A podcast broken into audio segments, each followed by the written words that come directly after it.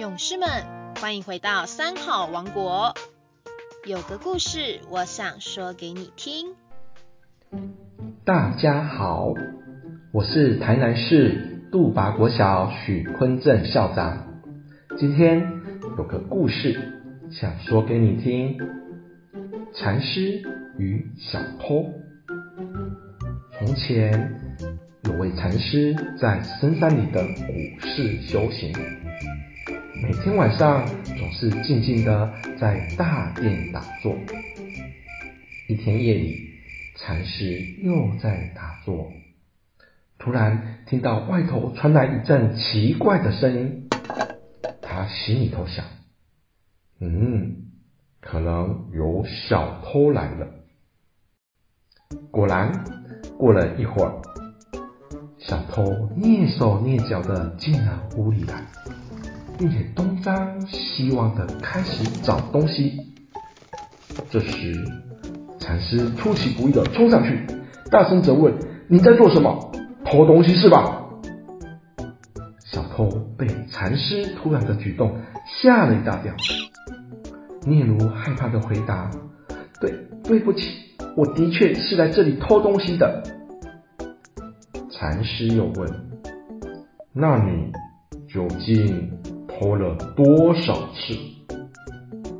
小偷回：很多次，但我记不得了。每偷一次，能够快乐多久呢？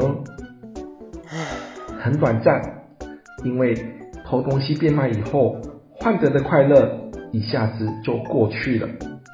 所以我只有常常偷，才能常常快乐。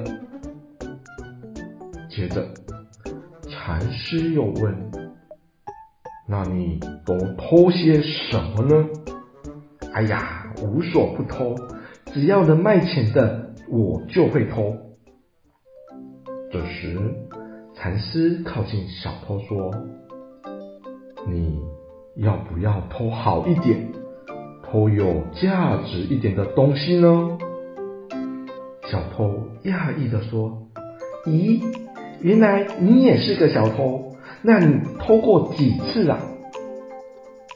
禅师点点头说：“我只偷过一次。”正当小偷听得很开心的时候，禅师攻其不备的指着他的胸口说：“我就偷这里，只偷一次。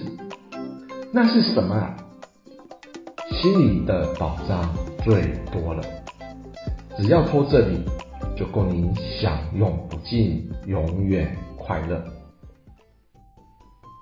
事实上，这个故事是在说，许多人天天汲汲营营于外在的事物，希望能寻得快乐、幸福和财富，却舍弃了内心无尽的宝藏。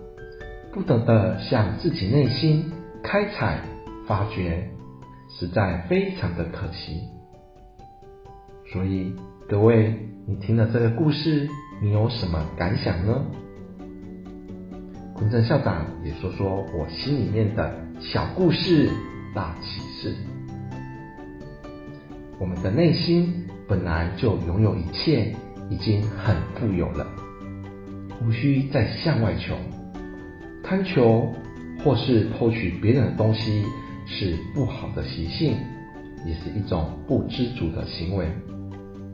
不知足有时是进步的动力，但有时能产生负面的能量。这就是为什么犯罪率高涨的原因。因此，唯有知足，我们才能长乐，也才是最高的修为。在这边跟大家一起分享，我们校长的故事就说到这边，希望你能喜欢。有个故事，我想说给你听，下星期三见，再见喽。